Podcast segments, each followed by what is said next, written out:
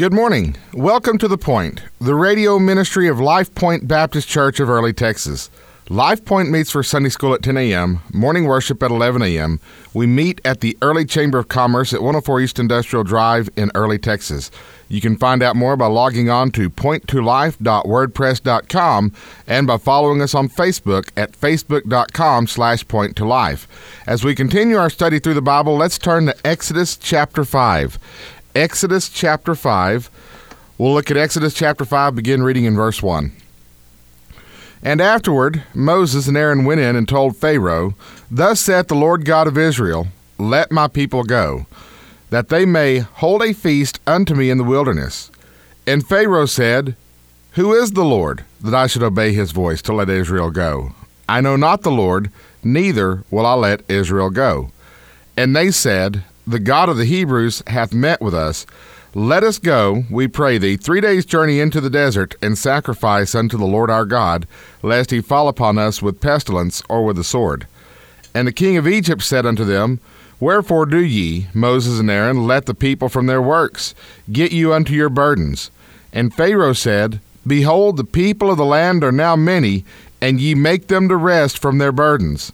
And Pharaoh commanded the same day the taskmasters of the people and their officers, saying, Ye shall no more give the people straw to make brick, as heretofore.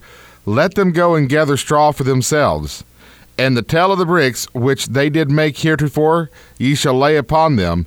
Ye shall not diminish aught thereof, for they be idle. Therefore they cry, saying, Let us go and sacrifice to our God.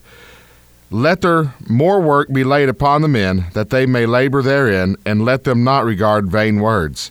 And the taskmasters of the people went out, and their officers, and they spake to the people, saying, Thus saith Pharaoh, I will not give you straw. Go ye, get you straw where ye can find it, yet not aught of your work shall be diminished. So the people were scattered abroad throughout the land of Egypt to gather stubble instead of straw. And the taskmasters hasted them, saying, Fulfill your works, your daily task, as when there was straw.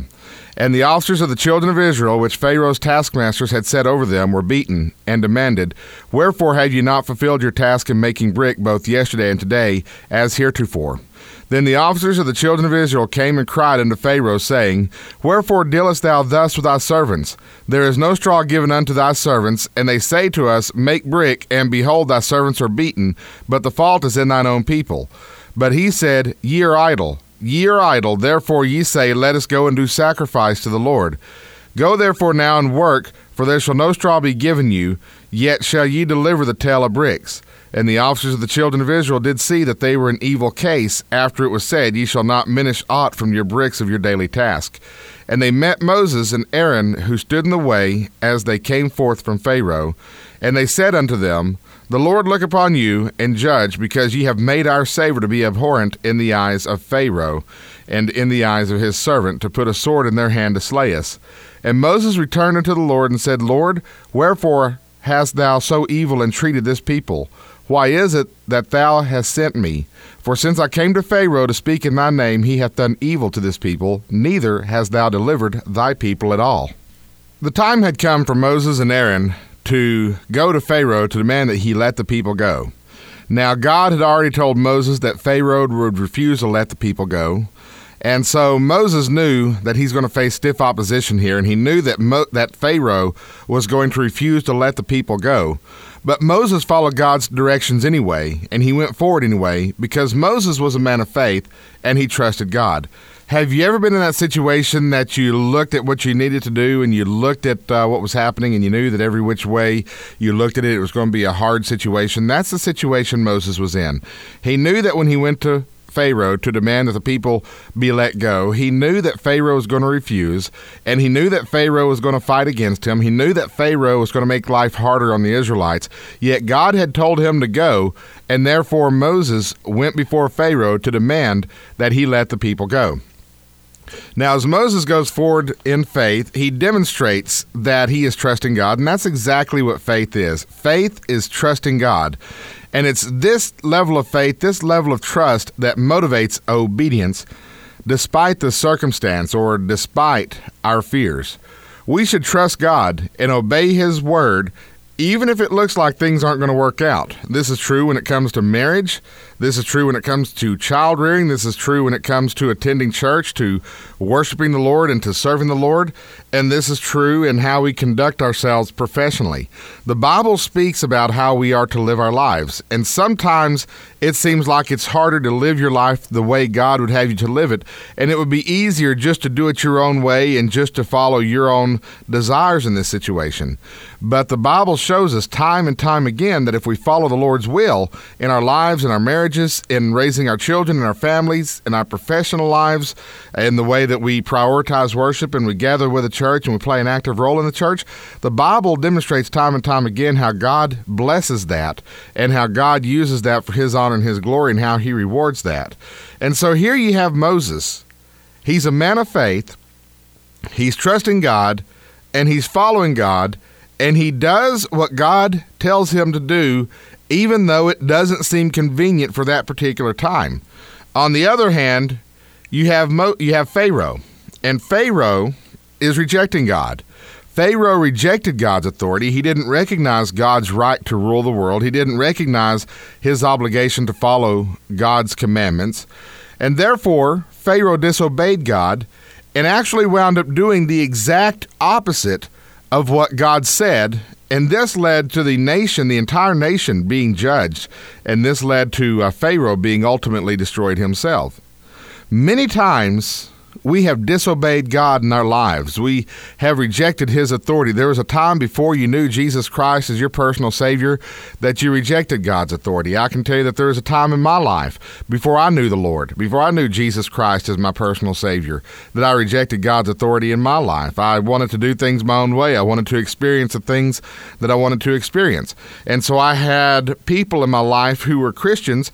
I had youth directors, college ministry directors, pastors in my life telling me me, Thus saith the Lord, but I didn't want to follow what Thus saith the Lord said. So I did my own thing, and I faced some pretty stiff consequences for that. There have been times that we have distrusted the Word of God.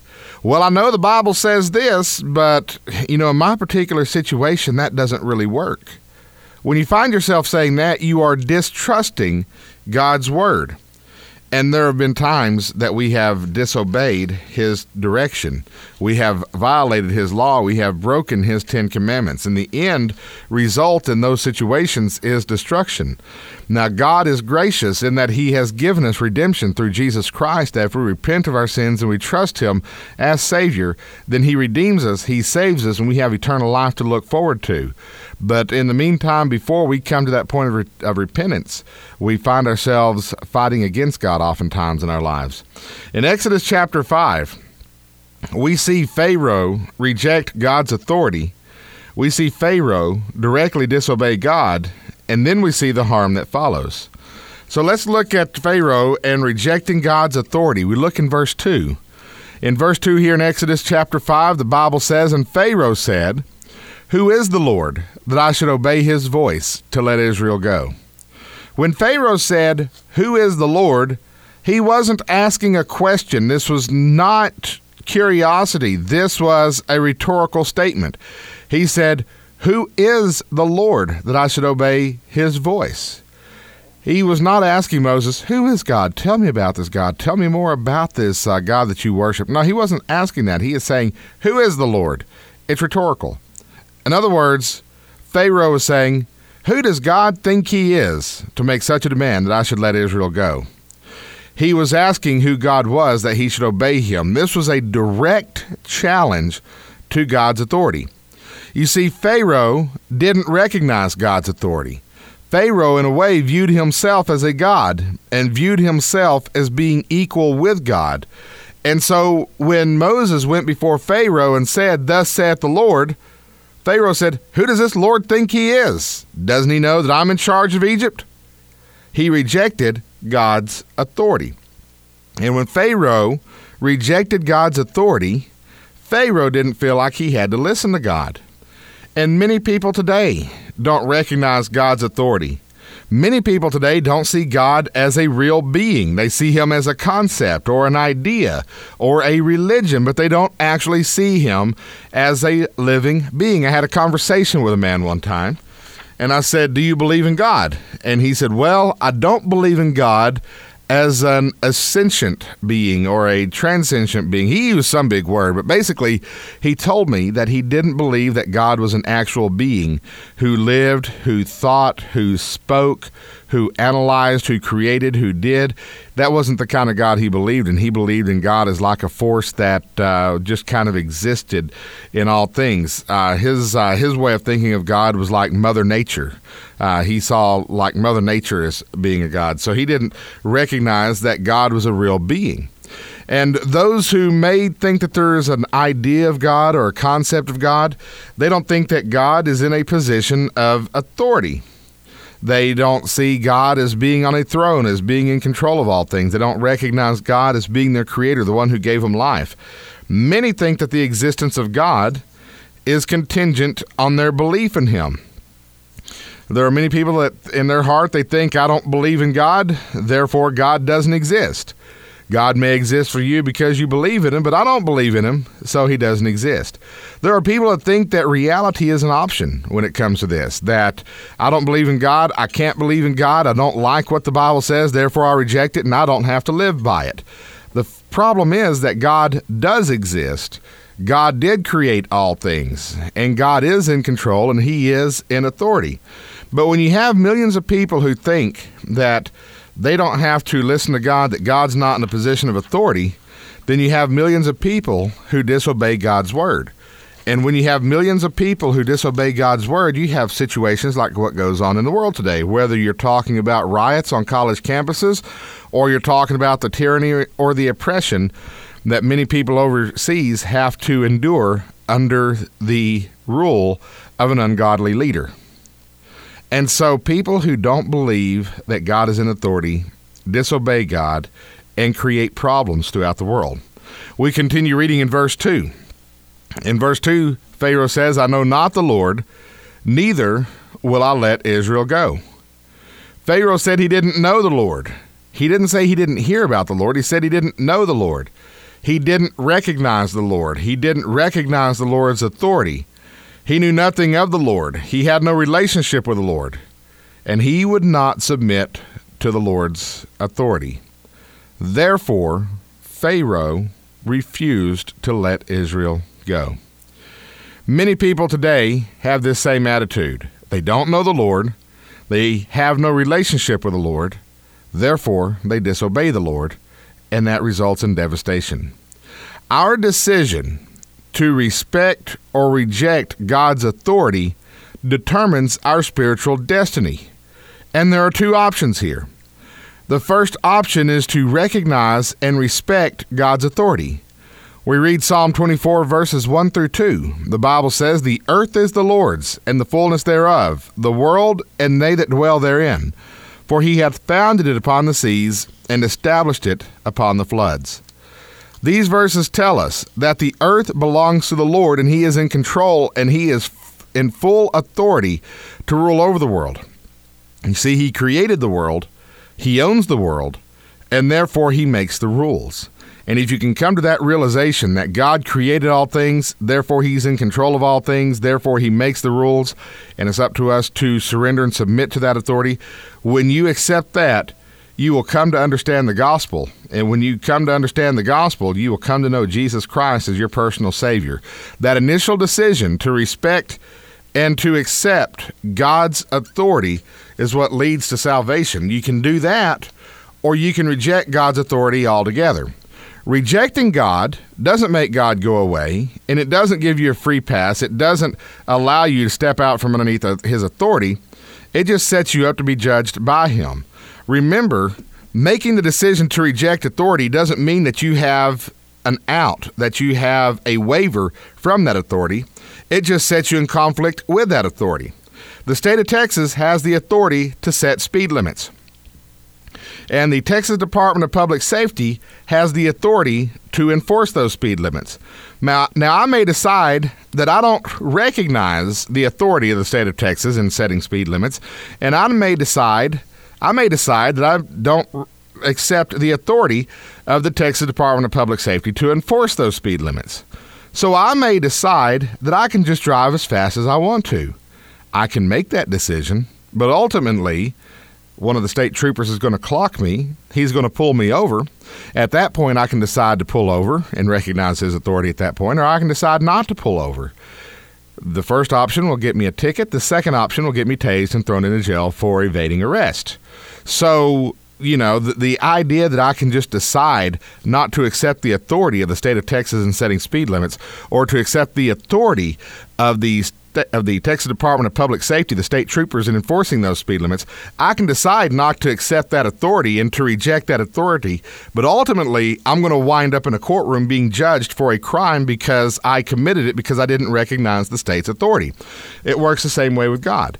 If you reject God's authority, if you reject the idea of submitting to his rule, it doesn't give you a waiver, it doesn't give you an out, it doesn't give you an alternative method of living or an alternative lifestyle. What it does is it sets you up for an eventual judgment by God. We look in Romans chapter 1 verse 21. The Bible says, "Because that when they knew God, they glorified him not as God, neither were thankful, but became vain in their imaginations, and their foolish heart was darkened."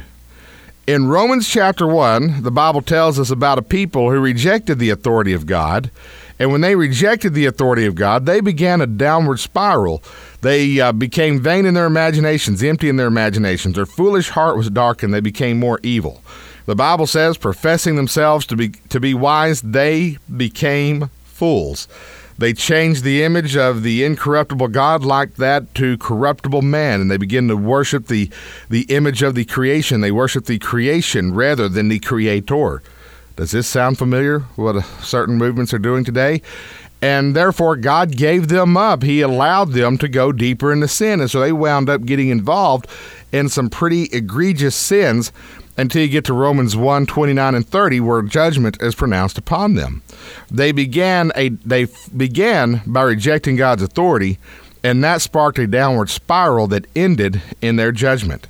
The same will happen to you if you reject His authority. Now, you may say, I can be an atheist and a good person. The trick to that is that there is no such thing as a good person because we have all sinned and come short of God's glory. So, choosing to reject God and His authority does not get you out from underneath that umbrella and will not spare you the judgment. Quite the opposite.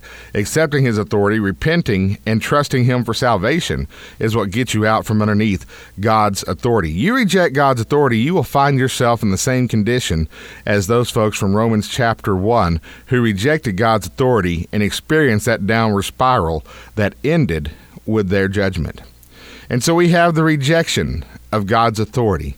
The second thing we have here is how Pharaoh disobeyed God. And so we have the disobedience of the disobedience toward God, disobeying God. Pharaoh did exactly the opposite of what God told him to do.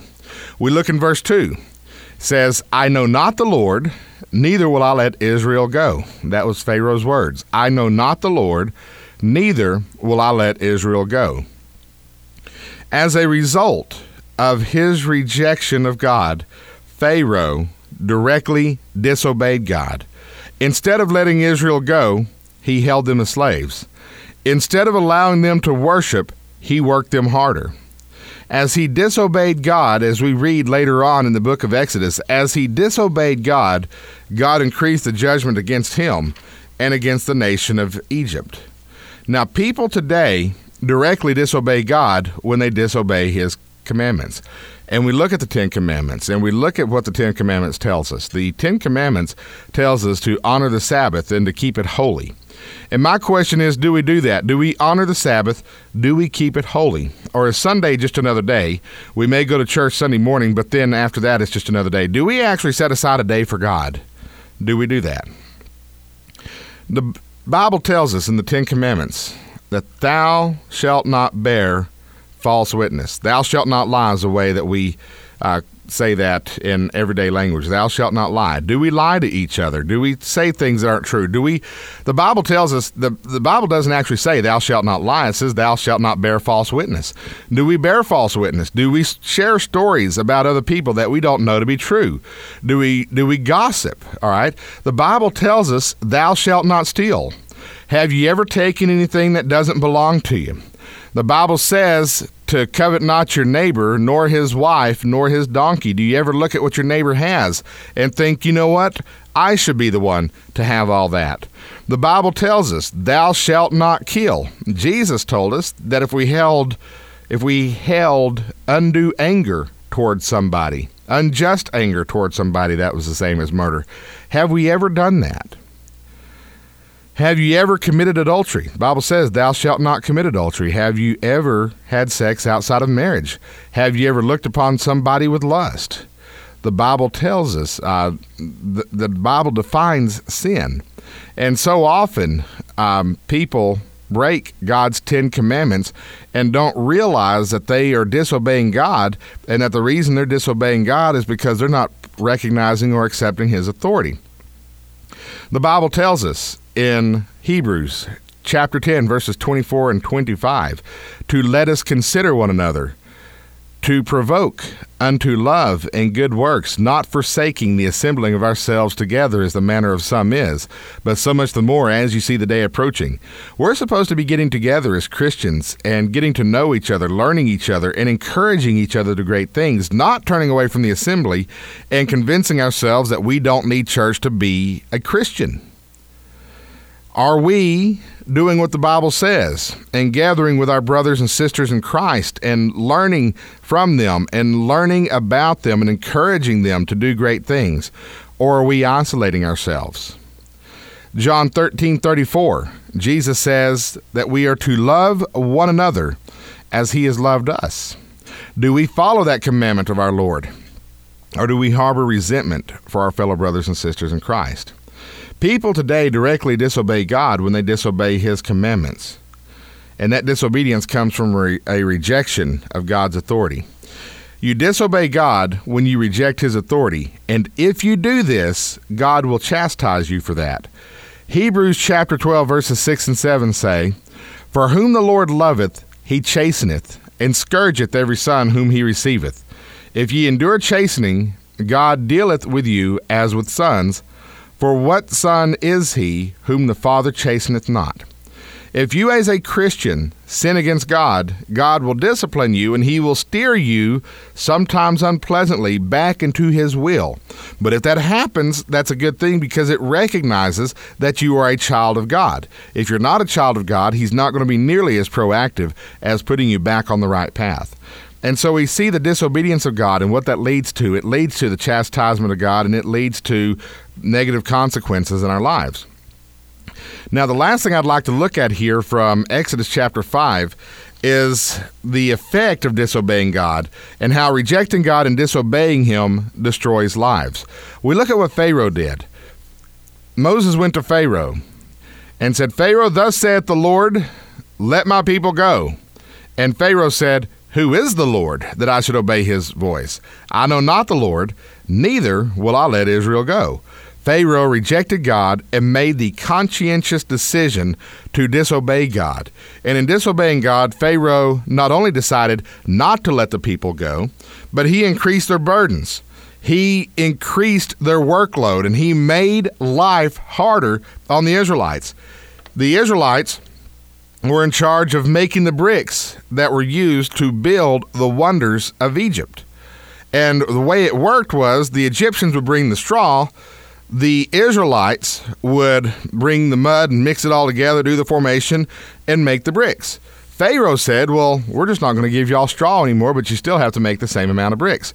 And so this, in essence, doubled the workload for the Israelites because now, in addition to having to gather the mud and the sod and everything they use to make the bricks, they have to go out and find straw as well and they have to go to the places that were not producing straw by the Egyptians. So they had to go out and find their own straw.